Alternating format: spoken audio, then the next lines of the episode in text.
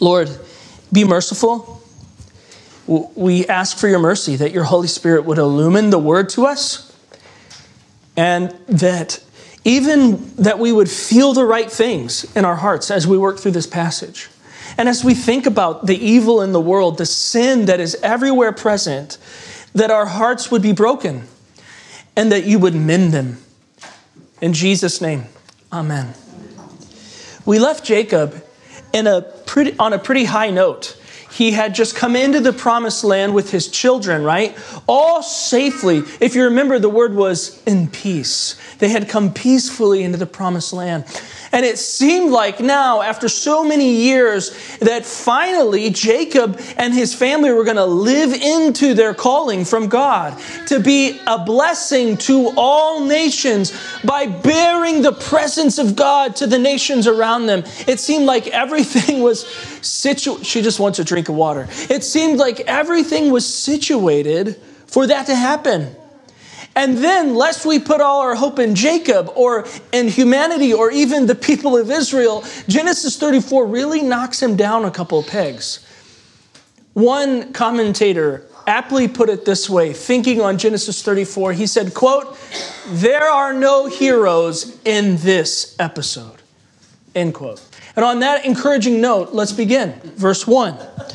Now Dinah, the daughter of Leah, whom she had borne to Jacob, went out to see the women of the land.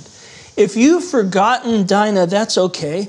She was just mentioned one time in Genesis when Moses, who's the author of Genesis, when he posted her birth announcement on the Genesis 30 thread. That's the first time and the only time we've heard of Dinah. So we're reminded here, Moses is kind to us, that Dinah is Leah's daughter. And if she's Leah's daughter, who else is daughter is she? Jacob. She is Jacob. It's a text, who she had borne to Jacob, lest we forget, this is Jacob's daughter. And she went out to see the women in the land. There are clues in the Hebrew throughout the chapter that Dinah, let this just frame as we work through this, is very young. Just married, like in this culture, she has just come to the age where she can be married. So, very young. And she went out, she left the home of Jacob. She left the land that they lived in. She left the safety of her father and her mother and her brothers. And it's, she went out by herself to see what the women of Canaan are like, just to, to check it out. Now, if there are no heroes in this chapter, Dinah is the one in desperate need of a hero. She's the one who needs a hero. We should not find any fault with Dinah as we work through this passage. Some interpreters in the past have tried to implicate Dinah, saying something like she went out looking for trouble, as it were but I think they're off. Maybe what we should think about and ask is where is Jacob? His daughter has left by herself, very young. Where is Jacob? Where, yeah, back at home, we're going to see he's pretty silent throughout here. He is to protect her and care for his children that God has given her, eh, given him, and now she's off on her own. So I would just pause and say, fathers, uh, speaking myself as well, future fathers, where are your daughters? Where are they at? We have a God given obligation to know what our daughters are up to, to know what they're wandering into, to know who they're hanging out with, and what they're investigating on their phones or streaming or watching. We have been called to protect them, all of our children. And we'll see that Dinah on her own is a bad situation. Look what it says in verse 2. And when Shechem, the son of Hamor, the Hivite, the prince of the land, saw her, he seized her. That word seized is translated in the passage took a couple times. We're going to see that word over and over. They took, he took, she took. This idea of just taking, grabbing what is not yours. He seized her and lay with her and humiliated her. Verse 3. And his soul was drawn, good question, we'll answer in just a second. His soul was drawn to Dinah, the daughter of Jacob. He loved the young woman and spoke tenderly to her. So Shechem spoke to his father Hamor, saying, Get, that's the same word, seized, take, get this girl for my wife. Now, there are children in the room, so we'll work carefully and know what we're saying. Um, but here we go. Shechem is the prince of the area. His father sold Jacob the land that they live on currently. And Shechem, Dinah's out seeing the women of the land, and then the prince comes out and he sees Dinah. And it says that he seized her, he lay with her, and humiliated her. Believe it or not, the English ESV softens the translation a bit with the word with. It's not in the text, it is more wooden translation. He seized her and lay her and humiliated her. It sounds awful because it is. There's no way to read this, although some have tried. There's no way to read this and not come to the conclusion that Shechem aggressively forced himself on this young woman. The word humiliated is to the point, but that word in scripture is also translated oppressed, put down, afflicted. That's the word we're looking at here. We're also going to read throughout the passage that Shechem, what he did to her, we'll read this two, two times. He defiled her. I will see that word twice. The brothers will say, This is outrageous. The closest thing in the, in the Hebrew Bible to this is in 2 Samuel 13, if you're familiar with that story of Tamar and her brother Amnon. Amnon, her brother, was going trying to take advantage of his sister. And Tamar was resisting. And she says this in verse 12. This is 2 Samuel 13. No, my brother, do not violate me. That word violate is the same word in Hebrew as we read here humiliate. Do not violate me, for such a thing is not done in Israel. Do not do this outrageous thing. We're going to see those phrases in our text. In short, this is one of the most gruesome evils, vile injustices that can happen in our world. A man taking advantage of a young woman in this way. It's nasty. And if you feel uneasy this morning, like your skin's crawling, you should. And the shocking comments in verse 3 and verse 4 do not alleviate our feelings either. Suddenly, the perpetrator loves the woman and decides, after this terrible crime, we're soulmates. He tries speaking to her heart. That's the word. He spoke to her tenderly. The Hebrew spoke to her heart. He's trying to woo her after he has abused her. Then, without remorse, note, students of the word, as we go through Genesis 34, will there any be, be any apology? Will there any, be any comment of the crime? There won't be. I'll just, just watch for that. But without apology, he sends his dad to negotiate a marriage with this woman.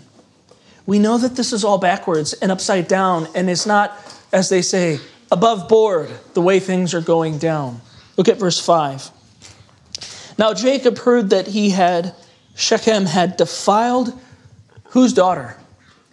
His daughter, Dinah. But uh, it's the simple and and his sons were with his livestock in the field. The word so, it's the same simple and. So, so might be, let's just, so that's what the ESV says. Jacob held his peace until they came. How can Jacob go from such a hero in the faith in the last chapter and such a failed father in the next? This is his daughter. And when he hears his daughter has been defiled, it says he held his peace. The, it's, he was quiet. He didn't do or say anything. And the word so in the ESV makes it feel like he was just waiting for his boys to come home and take care of it. But that's not really what it was saying. It's saying, and he was quiet.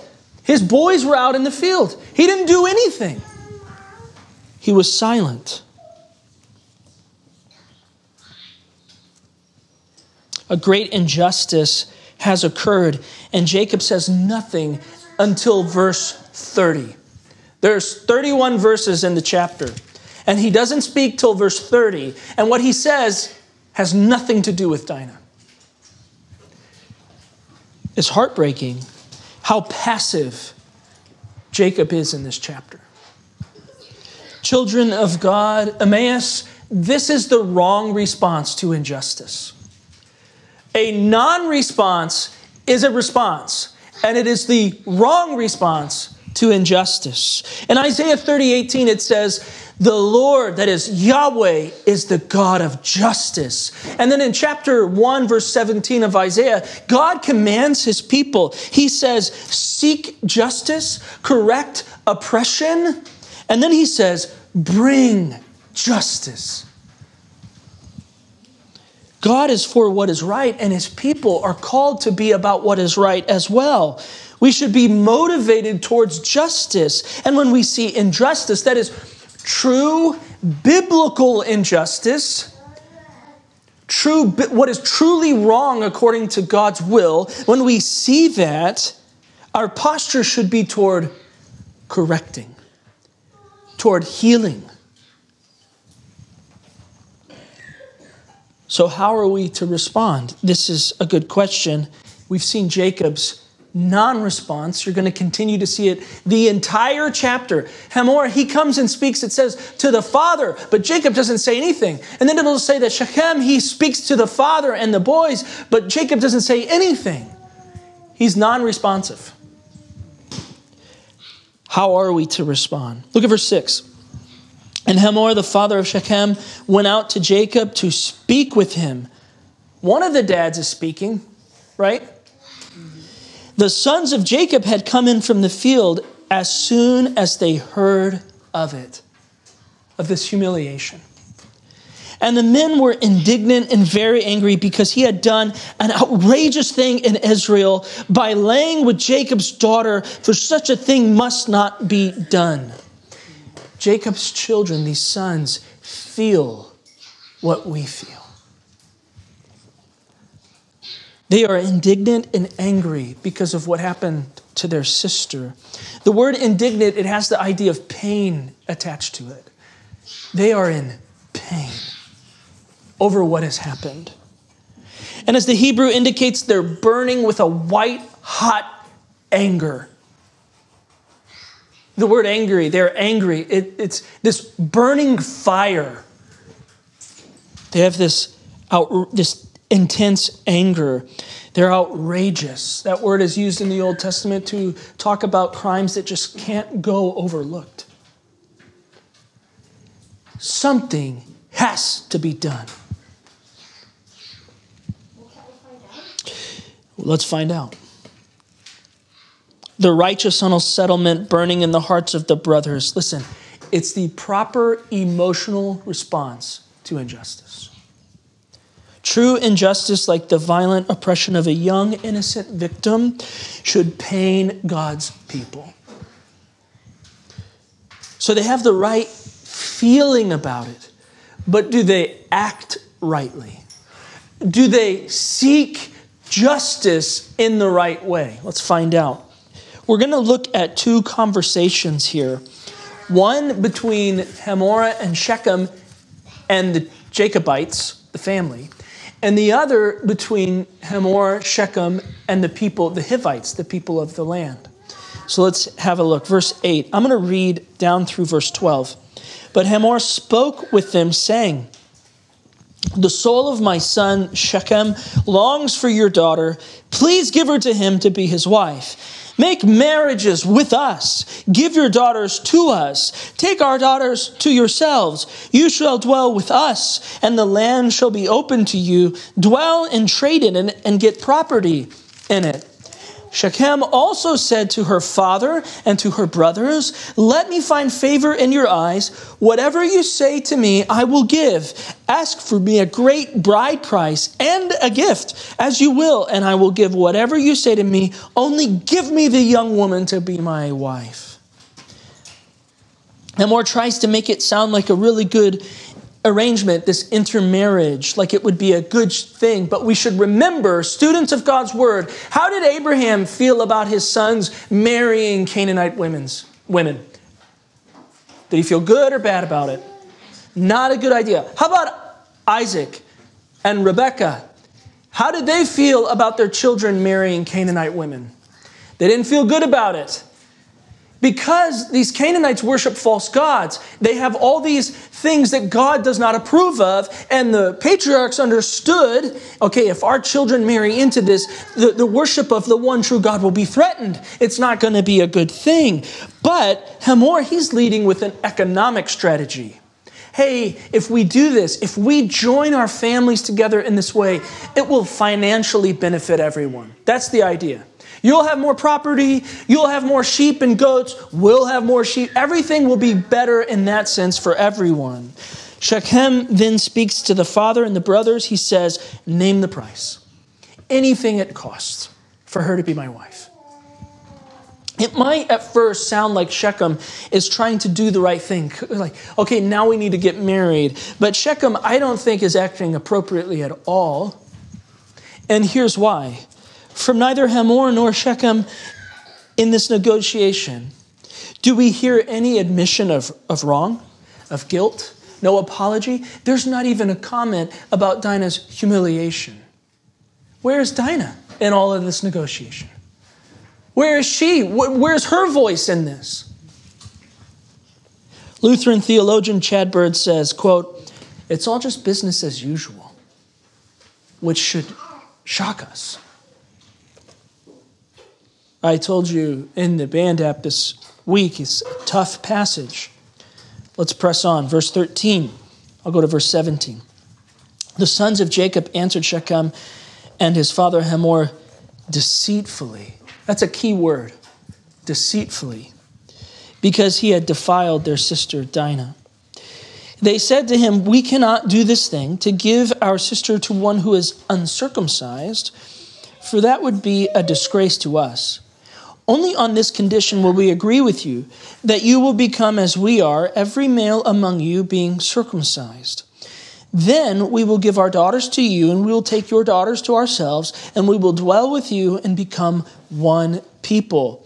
But if you will not listen to us and be circumcised, then we will take, there's the same word, we'll take our daughter and we will be gone.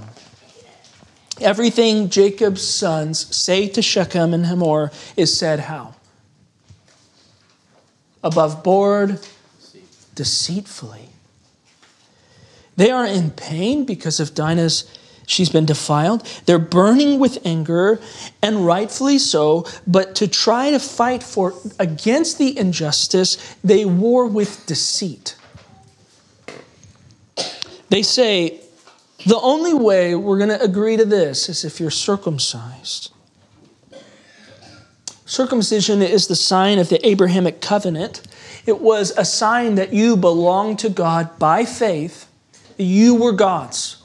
And God was going to use you to bless all nations. That you lived your life in the presence of God and that you were to bear God's love and mercy and justice in the world. That's what the sign of circumcision was. And here, the men of the covenant, they're not thinking about drawing these nations into the blessing of God. They're not calling these men to come and find forgiveness in God. They're not trying to extend blessing or life with God. What they're saying is deceit. It's all in deceit. But neither the young, passionate, guilty Shechem nor the deceitful father Hamor knows this. And so in verse 18, it says this Their words pleased Hamor and Hamor's son Shechem. And the young man did not delay to do the thing. It's almost like he did it right on the spot. Uh, where was I? Be- because he delighted in Jacob's daughter. Now he was the most honored of all his father's house. So Hamor and his son Shechem came to the gate of their city and spoke to the men of their city, saying, That is, every able bodied man would have come to the gate to hear from their rulers. So every man who's able to walk to the gate has come, saying, These men are at peace with us. That's interesting. They think there's peace. We'll find out there's not. Then he says, Let them dwell in the land and trade in it, for behold, the land is large enough for them. Let us take their daughters as our wives, and let us give them our daughters. Only on this condition. it's like he's been buttering them up for this moment. Only on this condition will the men agree to dwell with us, to become one people, when every male among us is circumcised, as they are circumcised. And there's a, there's a wild protest from all the men. But then he says in verse 23 hey, listen, will not their livestock, their property, and all their beasts be ours? Only let us agree with them, and they will dwell with us. And all who went out to the gate of his city listened to Hamor and his son Shechem, and every male was circumcised, all who went out to the gate of his city. Shechem, he's this young prince, the next ruler. He's got a lot of honor. So the people in the city will listen when he speaks. They want to know what he has to say. And he casts this vision of marrying, intermarriage, this marriages between the, the peoples so that they can benefit from one another. And then we find out in verse 23 that Hamor and Shechem have not been dealing truthfully either. It says in verse 23 their livestock, their property, and all their beasts will be ours. Shechem and Hamor, they have plans for more than just Dinah. She goes unmentioned here, right? They have plans for more than just her. They want to consume the people of Israel into their own nation to take all that is theirs. It's different than what Hamor told Jacob and his children. So Shechem, he paints this glorious picture. We can have all they have if we just do this one thing. And all the men agree. All of them are circumcised. And then three days later, all of them are dead. Look at verse 25. On the third day, when they were sore, two of the sons of Jacob, Simeon and Levi, Dinah's brothers. These are Leah's children as well. Here's that word took their swords and came against the city while it felt secure. Why would they feel secure? There is a word in verse 21. Why would they feel secure? These people are at, do you remember? Peace, Peace with us. They've been lulled into this sense of security. And while they have this, this security, it says they killed all the males. They killed Hamor and his son Shechem with the sword. And here's the word took. They took Dinah. Here's where she's been out of Shechem's house and went away. Verse 27 The sons of Jacob, this is the rest of the sons, came upon the slain and plundered the city because they had defiled their sister. Here's the word again. They took their flocks and their herds and their donkeys and whatever was in the city and in the field, all their wealth and their little ones and their wives, all that was in the houses, they captured and plundered. An vengeful attempt at justice, Simeon and Levi Dinah's full blooded brothers took swords and slaughtered Hamor and Shechem. But not just these guilty abuser and greedy father, lying negotiator, they also slaughtered all the men in the city. Then we're told Simeon and Levi took Dinah out of Shechem's home. This is important for us because in all these negotiations that have been going on, this young girl is a captive in Shechem's home. I think that's really what's happening because of verse 31 and what the brothers say in verse 31, but we'll get there. They've been threatened by oppression, by greed, the capture of their daughter, and they act. After they kill all the men, the other sons come and plunder wealth from the city. While the men of Israel were right to be enraged by the injustice committed against their sister, a daughter of Israel, this moment, listen, this moment of revenge is never looked at in a positive light throughout Scripture. In Genesis 49, Jacob is dying, and he's giving blessings to all of his sons. Except for two, he gives curses. Who do you think those two are? Simeon and Levi. And he says, You're cursed because you, you took the sword and you murdered innocent men. That's Genesis 49, 5 and 7. Jesus, Jesus pulls a quote out of here in the Garden of Gethsemane to his disciple Peter. So, right emotion, wrong action to resolve the injustice. Finally, the patriarch speaks. Jacob has something to say. Look at verse 30. Then Jacob said to Simeon and Levi, You've brought trouble on me by making me stink to the inhabitants of the land, the Canaanites and the Perizzites. My numbers are few. And if they gather themselves against who? What's it say? Against me. And attack who? Me. I shall be destroyed, both I and my household. Jacob, he doesn't condemn the action necessarily. He definitely doesn't speak up about his daughter. What he does talk about is himself eight times in one verse. The man who had been afraid of Esau's army is now all of a sudden afraid of the Canaanites. They're going to hear about this and come in full force and destroy me. The brothers respond. Look at verse 31. They said, Should he treat our sister like a prostitute. That's what's been going on. Is that how a daughter of Israel should? What they say there is no matter the consequences, we had to do this. That's what they're saying. And Jacob is suddenly silent again. Because the sons are right. No, Dinah should not be treated this way. She should not be defiled and ripped from the covenant community over and over and over again while nothing is done. She should be avenged and rescued and restored to the community, loved and healed. But the children of Jacob has sought justice in a way that displeases God. For we know he, he hates the shedding of innocent blood.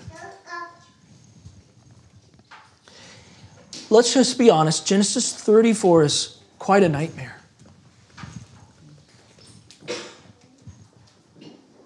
Maybe there's some in the room who have uh, experienced abuse before in the past, or someone in a, close to us has experienced abuse. And so we really, there's, there's a rawness to what's going on in Genesis 34. A people far from God seeks to harm them. A father refuses to fight for his daughter. Brothers avenge their sister, but at the cost of countless lives. Jacob's children, who have been marked to be a blessing to all nations, go into a city and they rob women who have just lost their husbands and children who have just lost their fathers. God's people are now on the run because other nations are going to hear about this. The covenant sign becomes a sign of death. And through it all, we remember from the very beginning, there's this young, innocent woman who's been taken advantage of, and she is in need of a hero. A hero. Someone to rescue her. We can often feel like we're living in the midst of Genesis. You're right, Salem. They did come and take her from Shechem's house. But was justice done in the right way? We can often feel like we live in the midst of a Genesis 34. We look around and we see injustice in the city, in our neighborhoods, even in our families, in our country. We constantly hear of true injustice, and rumors of injustice is a catchword right now. We hear about it all the time. Crimes are committed against people whom we know and love. We sometimes are the recipients of abuse and oppression. It hurts, and gruesome crimes like this one done to this, this little girl leaves us longing for something better thinking there's got to be somewhere better and pure where things like this are not a part of the story. We've also been guilty of responding wrongly to injustice. Uh, when we hear of injustice and we just, uh, there's no action in our lives, no emotion felt, nothing done to be seekers of justice as God would command us. We've also responded to injustice with vengeful wrath and revenge. Hurting people as we try to get back. And dare I remind us that we too have been guilty of afflicting others. Perhaps not as gruesome and vile as this thing done to Dinah, but we have been, nonetheless, we have acted in sinful ways, hurting people made in God's image. We have not loved our neighbors as ourselves.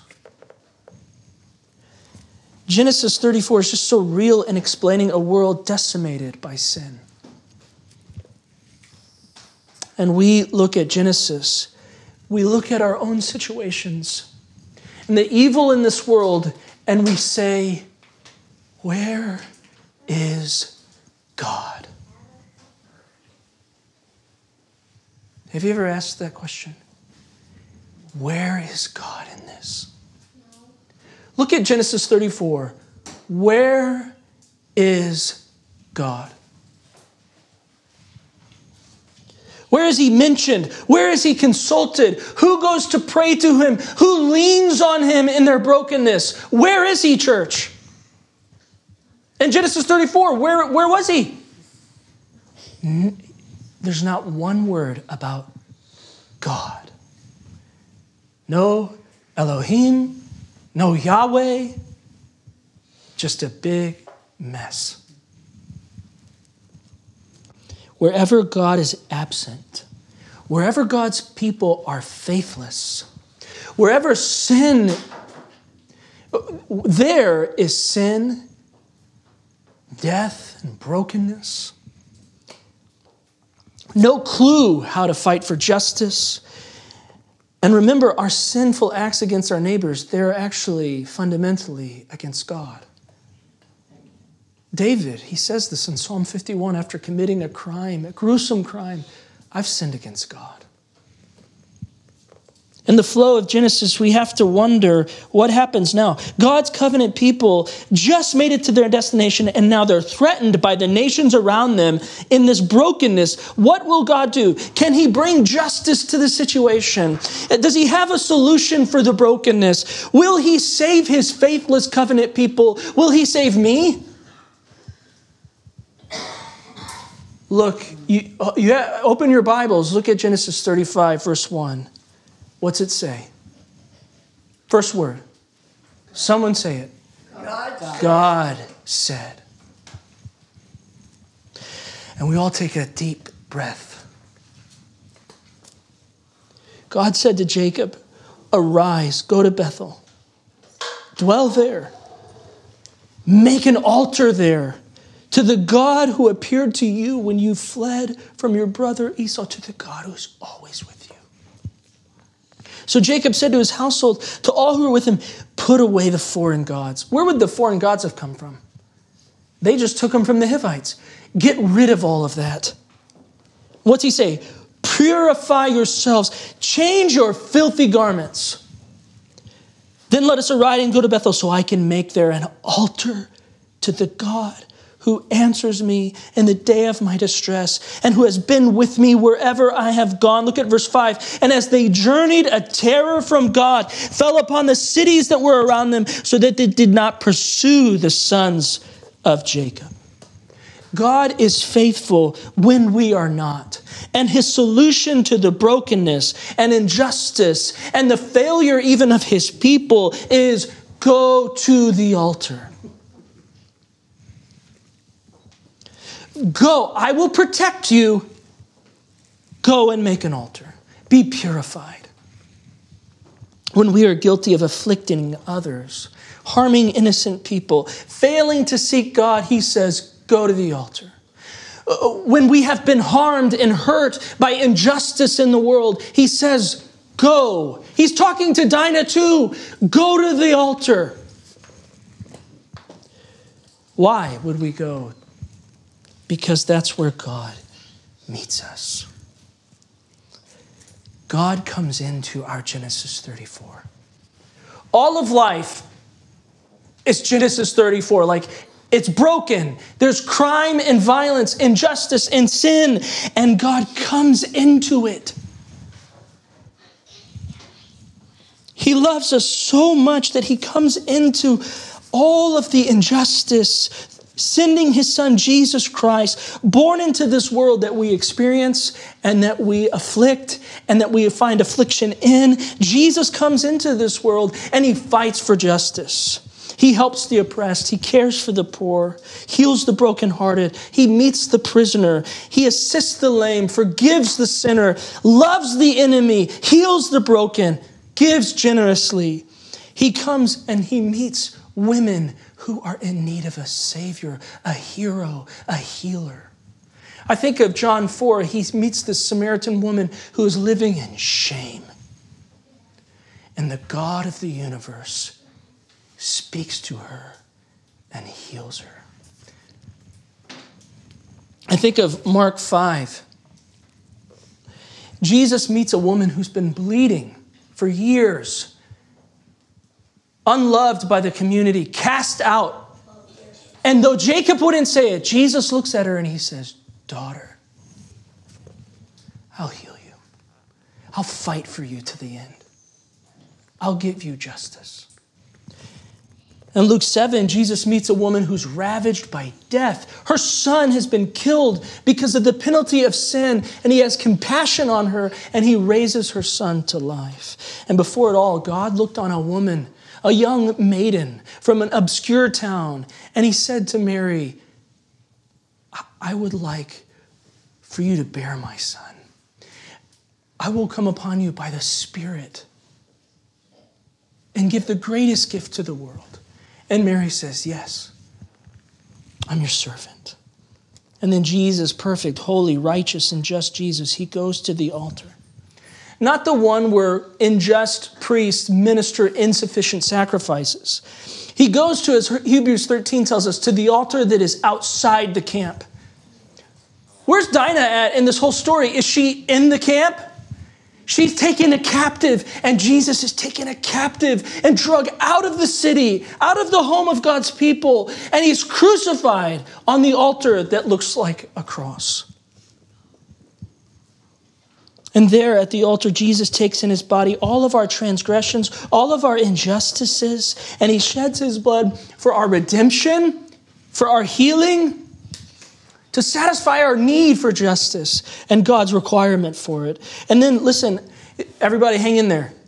Just give me a little bit more time. Isaiah 53 explains what the Savior will do to rescue us. And twice it uses the same word to explain Jesus that we read in Genesis 34 2 humiliated. Isaiah 53 Children, you have this as a coloring page this morning. It says, Surely he has borne our griefs, carried our sorrows. Yet we esteemed him stricken, smitten by God. Here's the word afflicted. But he was pierced for our transgressions, he was crushed for our iniquities.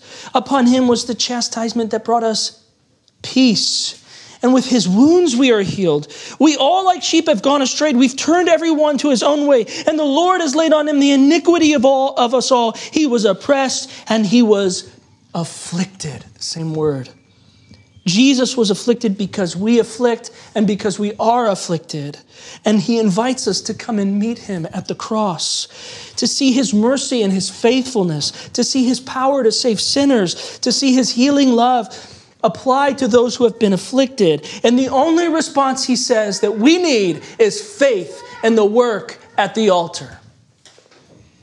Dinah and every, everyone in her situation, everyone who has been afflicted, we need the true hero. Think about Dinah for a moment. He comes to be a gentle Savior who can rescue her by giving himself for her. Jesus is the better brother who would die for her. That's how much he loves her. He's the greater father who would move to speak up and rescue her. He's the true husband who would never hurt her, never harm her, never humil- humi- afflict her. He's the avenger that her brothers and father could not be. And he calls on us, those of us who are to seek justice, correct oppression. He calls on us, leave vengeance to me. In the garden, he speaks to Peter, who has just taken a sword and sliced a man. Everyone who lives by the sword will die by the sword. Hebrews chapter 10, verse 30, we read this. We know that he said, Vengeance is mine, I will repay. Church, no injustice will go unaccounted for. When Jesus comes, we come, Lord Jesus, when he comes, every injustice will be sufficiently handled. And only the innocent will escape. And only the innocent are those who come to the altar. And so here's how we respond to injustice in the world true biblical injustice. We run to the altar, we rest in the power of Jesus. We meet with God at the sacrament of his cross in Holy Communion. And we rest in the goodness of Jesus who is with us and who is everything to us. And here's what we do ready? You want to fight injustice? You minister the cross. You find the broken who have been afflicted and you show them how good Jesus is, how he can fill every gap and bring ultimate healing. You find the enemy causing affliction and you minister the good news of the gospel to them, calling them to repentance and faith. And in our Genesis 34, as we remember that Jesus is with us in the suffering and that God is surely coming again to remove all brokenness and to build a city. Hebrews 13 says, a city where this won't be part of the story. Let's pray. Father, you know each of us in our hearts how these things can hit us and affect us you know our past and present and future. But this is true that you have come to bring healing to the broken, forgiveness to the sinner, life everlasting to those who come to your altar, and a place, a glorious place where these kinds of injustices will not be part of the story. Let this truth give us rest. Let this truth motivate us to seek justice, to, to correct oppression with the good news of the cross. Thank you that you're with us. And we ask you to come even now. Come into our hearts, Lord Jesus, as we wait for your visible, powerful return. In Jesus' name, amen.